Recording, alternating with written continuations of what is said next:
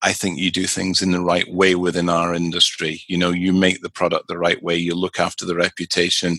You make quality product, even when you could make it a little bit cheaper. Nobody would notice for a little while, but it's not the right thing to do in the long term.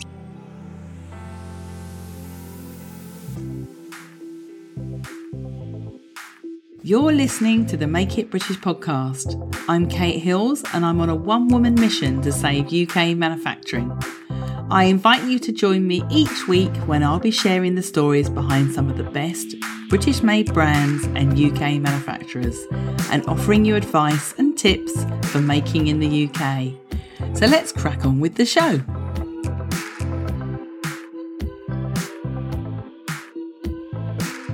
Hello and welcome to episode 126 of the Make It British podcast.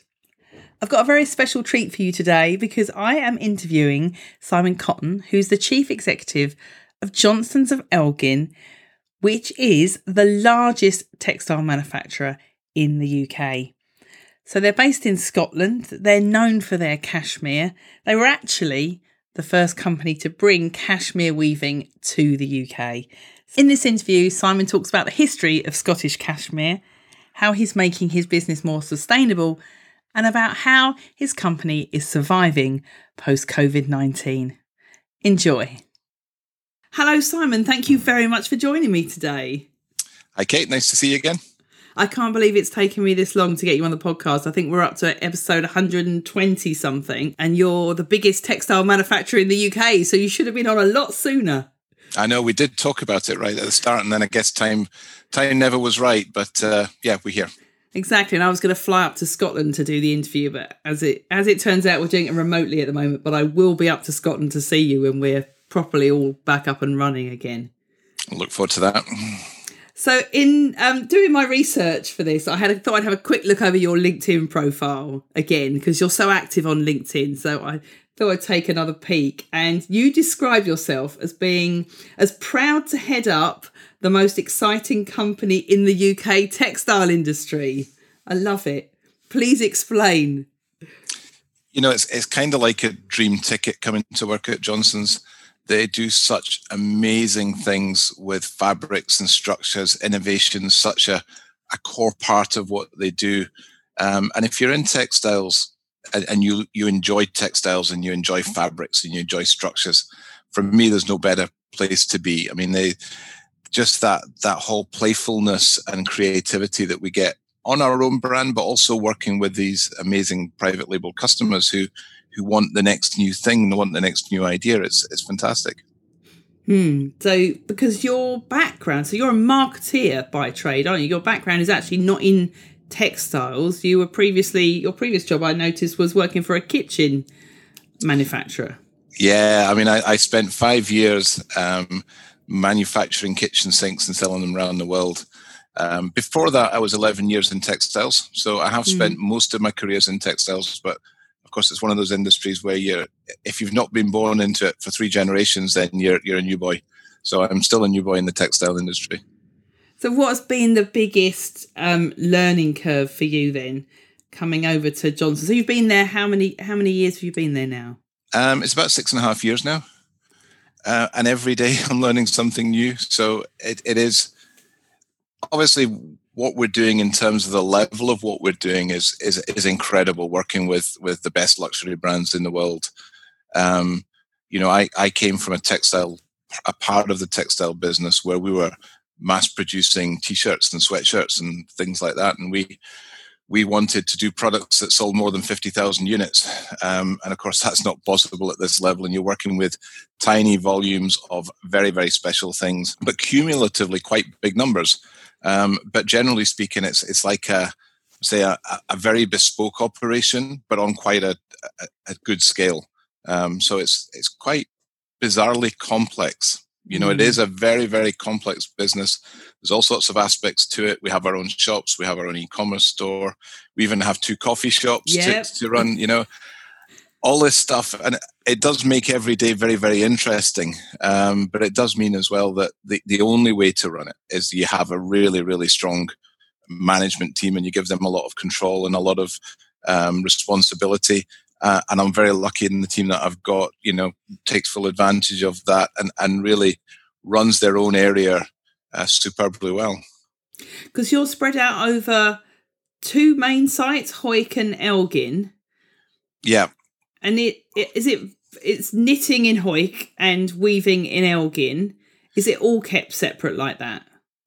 It is pretty much, yeah. That's the easy way to look at it. So Elgin's the original site and the largest site and where we have all the weaving operations. And Hawick was established really to take advantage of the amazing skills that are in that town for making knitwear and where it's had a huge history. But Hawick's quite well established now, so it's no longer a new mill, even though sometimes we talk about it in that way. We also have a couple of satellite manufacturing locations down in the borders where we are doing extra embroidery and some of the sewing elements, because it is all about skills. You know, sometimes where you locate is just about getting the right skilled people at this level, so you've got to have experts, and we didn't have experts on knitting in Elgin, and when we established the locations at Innerleithen and Walkerburn, that was because we knew there was good skills in those areas. Yeah, because the Scottish borders has always been known for its knitting, hasn't it? And it's absolutely Intarsia. It's amazing history. Yeah. And I noticed that you've got Intarsia within your collection as well, haven't you? Which is a very specialist thing. We do just a few specialist pieces as sort of halo pieces for the collection. Yeah. So the history of Scotland and the cashmere business in Scotland. Scotland is world renowned for its cashmere. How did that come about? I mean, because Johnstons is how many years old now? Well over 200. So this is our 223rd year. So we started in 1797, and in 1851 we bought in the first bale of cashmere, which was used for weaving in the UK. So that really started off the UK's cashmere industry. By around about 1855, we believe we were dehairing that mechanically. So one of the big things with cashmere is, as it comes off the goat, you need to strip away the guard hair in a mechanical process. You know, so once the goat's been combed, you take the guard hair and the fine underhair, which is what you want. They're all mixed together. You've got about 50% of one, 50% of the other. And you want to dehair that. You want to take the guard hair away. And that's the first process that really starts industrialization. So we think that was established at Johnson's about 1855, which was quite a number of decades before the next process was replicated and used elsewhere.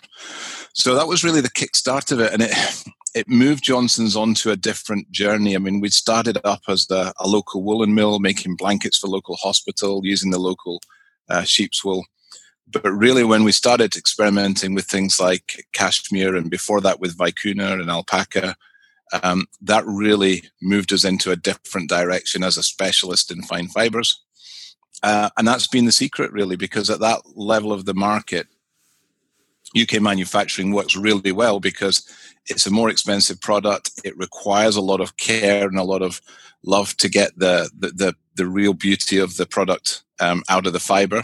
It's very delicate. It's very easy to break. And you can cover the higher labor costs you pay in the UK are absorbed within a much more expensive product. So it doesn't become uncompetitive. So it works very well for that type of fiber. And it's been a big part of the secret, the company's success, that move. I think if we'd have stayed with just wool, it would have been a different story. So was Johnson's the first company to bring cashmere knitting and cashmere weaving to Scotland? Cashmere weaving, yes. Yeah. Ah. So yeah, I mean, it's an amazing history to have. And we've actually got the records of, for example, the first cashmere bale coming in. And we've got this amazing archive up in Elgin, which we'll get to see, where you can see these handwritten records of cashmere bales coming in from China through a London wool merchant, and then being used in the mill for weaving. So it's incredible because it's alive. You know, we're in the same location. We've never moved. And we've got all these amazing records. And your cashmere comes from Mongolia now. Is that right? No, it comes from a combination of countries. So for weaving, it's very helpful to use different colours and different qualities coming from different areas. So we use cashmere from Mongolia, from China, Inner Mongolia region, and a little bit from Afghanistan as well. And what we're trying to do with the weaving fibre is we're trying to do as little as possible to that fibre. It's really, really delicate. So you don't want to be bleaching it. You don't want to be dyeing it too much. You don't want to be heating it too much. You want to be very gentle when you're going through a carding process. So we're carefully selecting what is the right fibre for that product and mixing a number of fibres within it. So it's really, we use over 20 types of different cashmere fibre. And it's that combination and the skills to put those combinations together in the right way that's really important. Ah, so that's like your secret sauce, a bit like the Kentucky Fried Chicken, Colonel Sanders' secret recipe. Coca-Cola. I would probably say it's one of the secret ingredients anyway. Yeah.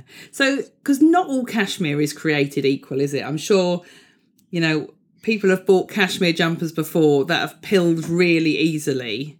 Yeah. Whereas, you know, I've got Johnstons jumpers. They just don't pill at all. For anyone not knowing what pilling is, it's when you get little bobbles on your knitwear, isn't it? So that's obviously another secret you've got. Is that because of the combination of all the yarns that you mix together?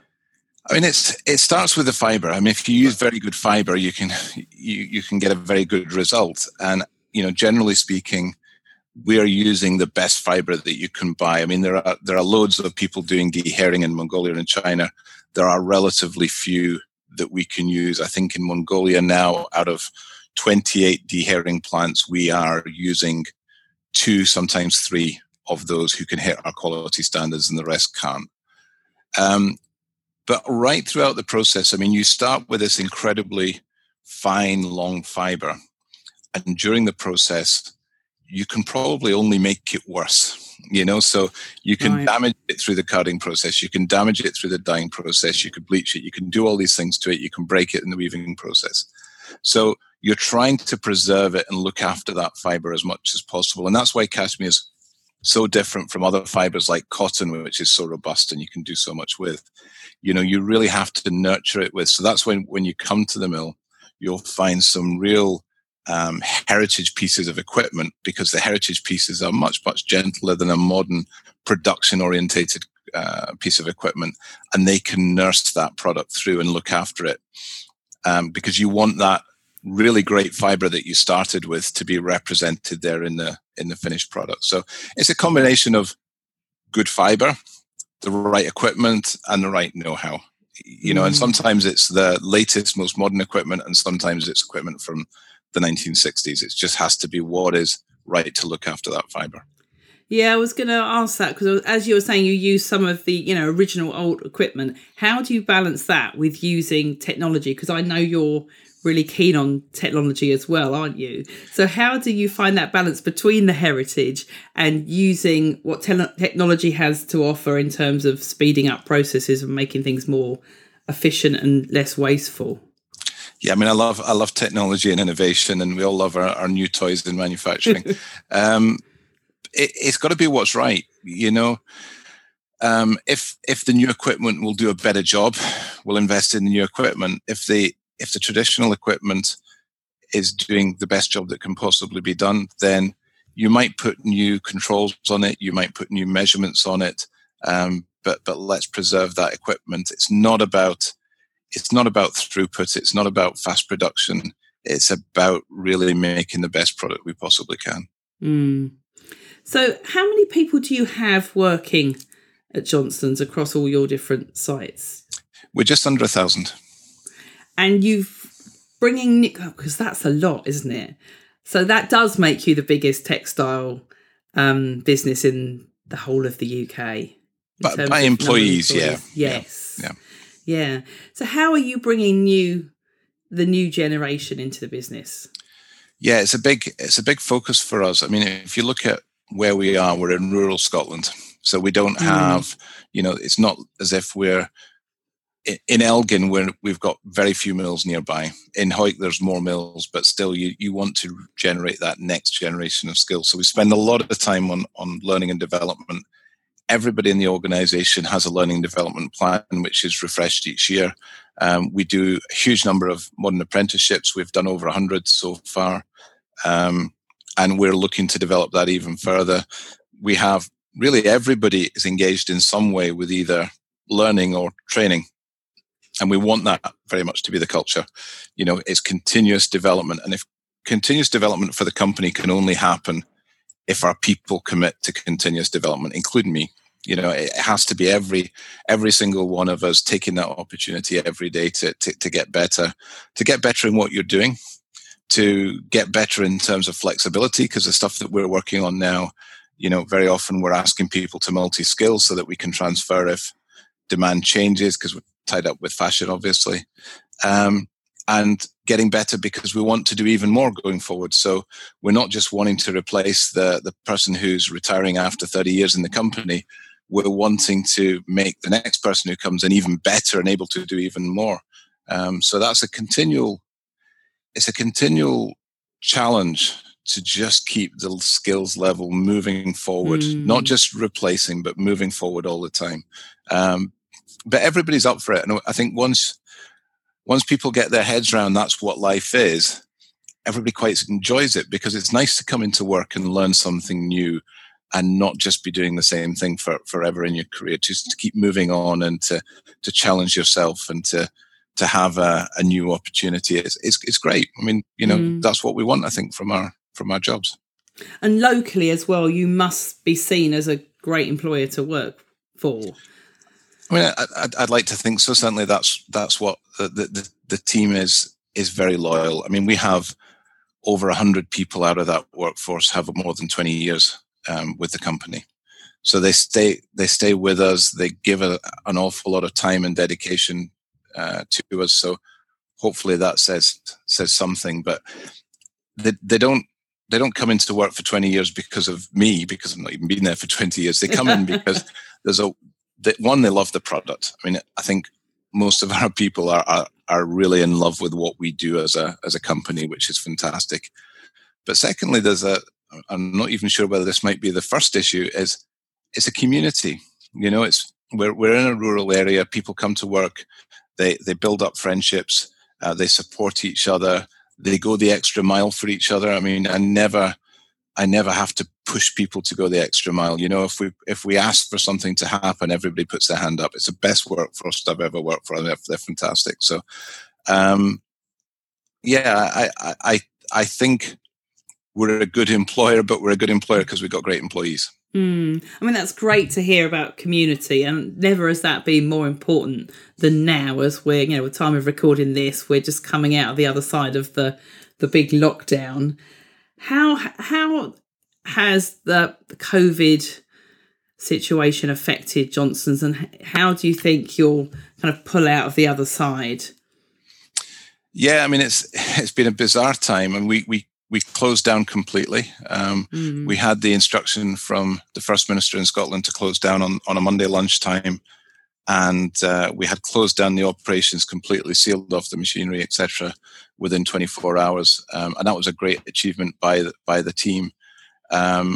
We're now operating again, and we've got people back in the mills, and we're producing, but with huge attention to safety, obviously. It's got to be a massive priority for us.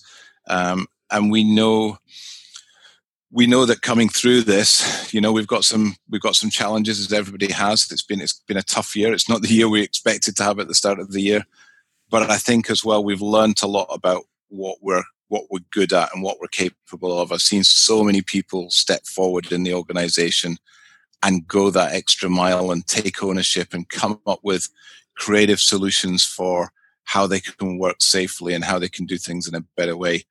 So I'm really more than ever impressed by the organisation and how it's pulled through in this situation.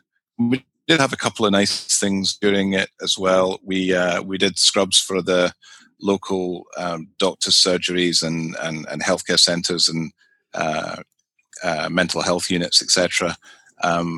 So the team came in, they worked out how to do that. They did it themselves. We got some fabric from another UK mill, and that was a great example of creativity and problem solving. You know yourself, Kate, how difficult what seems like a simple garment, how difficult that process can be to get. And we did that up in Elgin, and then down in Hawick, we didn't have the sewers to do that. So we got some fabric and we donated it to a local sewing team as well. So that was really nice. And more recently, we did this beautiful wide cashmere scarf in a rainbow pattern for the direct funds for the NHS. I've got a confession to make. So when I was looking on your LinkedIn profile today, of course, I spotted the rainbow scarf. So I'm now £200 the lighter because it was a beautiful product.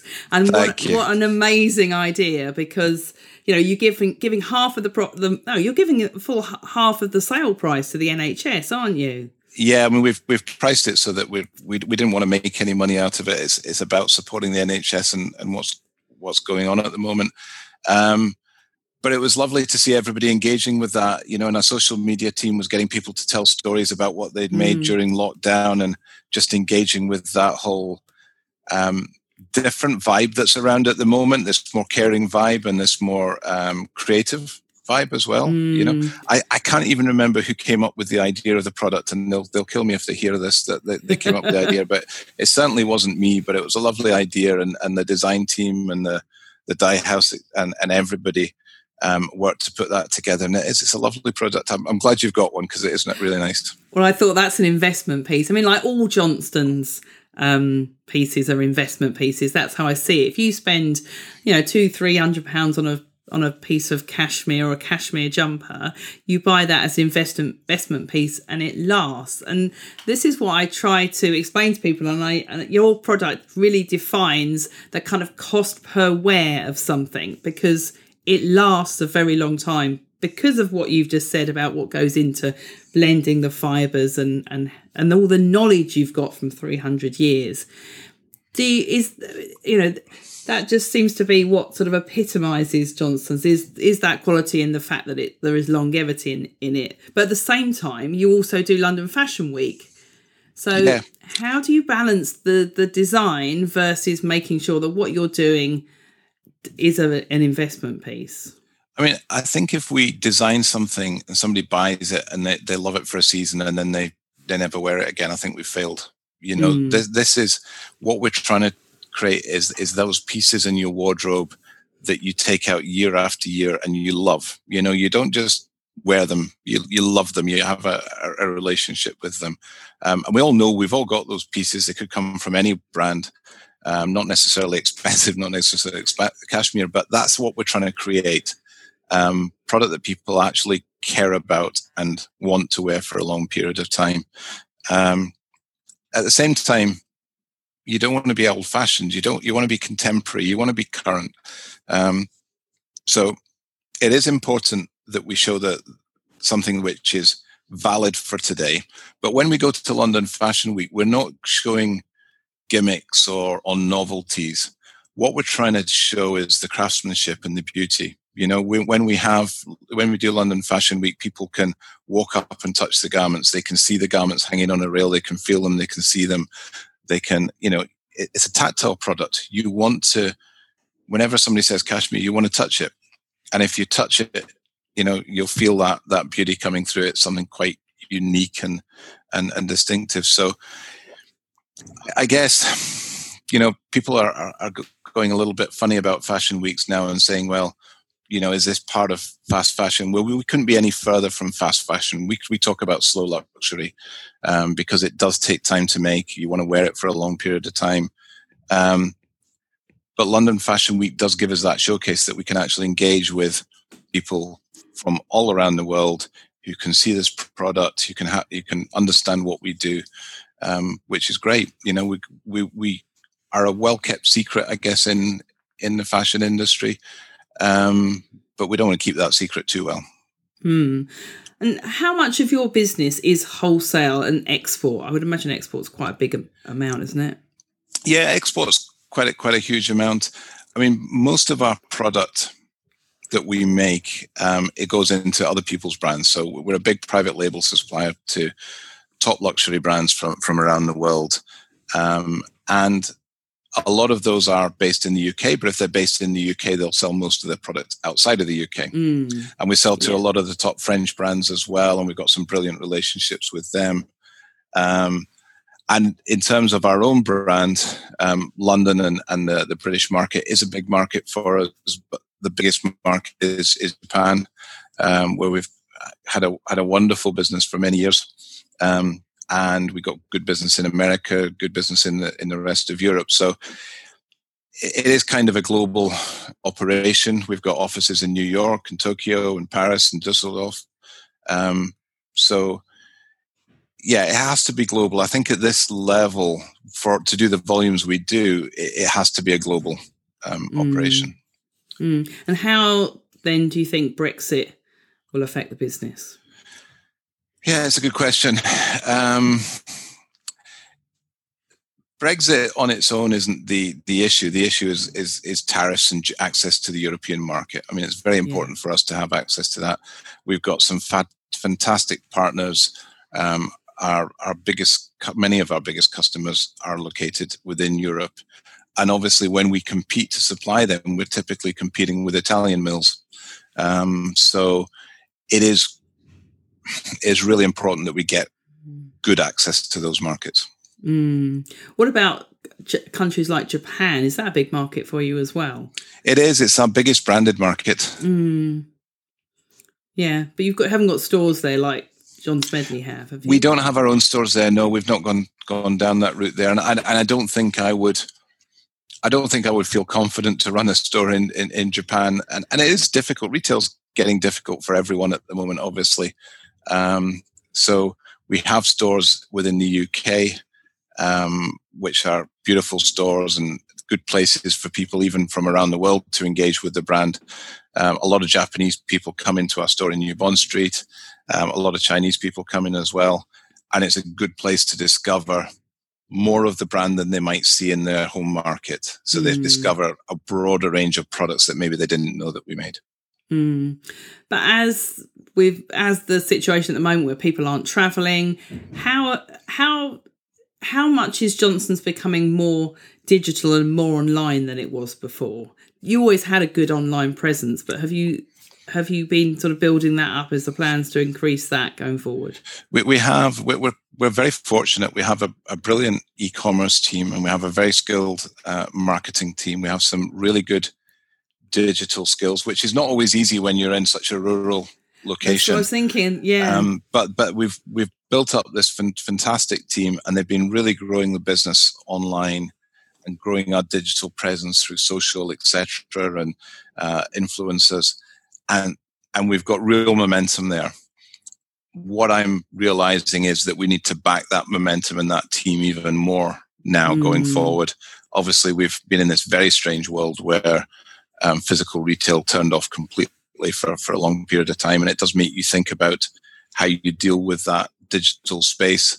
And what we're really focusing on now is how we can optimize that and make decisions right across what we do in product, what we do in pricing, what we do in our marketing team that really optimizes that digital visibility and how people understand our brand in the digital space. You know, as we grow and as we develop new businesses overseas, it's wonderful when people can come to the mill, and it's wonderful when people can come to one of our stores and they can get a feel for us and they can make that emotional connection. They need to be able to make that emotional connection online or through their social media as well. And that's a much more difficult proposition. You know, it's easy to put up a shop, and we have a wonderful shop, and it's great. But the next stage really is to say, well, how do we really emotionally connect and tell our story in all those digital spaces? So that's the next challenge for us. I mean, Burberry did that very well, didn't they, with the making of a Burberry scarf? I presume that was woven at your mill. A couple of weeks ago, we celebrated 120 years of supplying Burberry. We had loads of the Burberry people came online.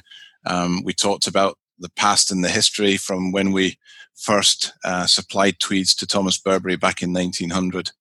And they work with every single department in our organisation. They are challenging, they're demanding, they push us to go even further. But we love that. you know, it makes us better as an organisation.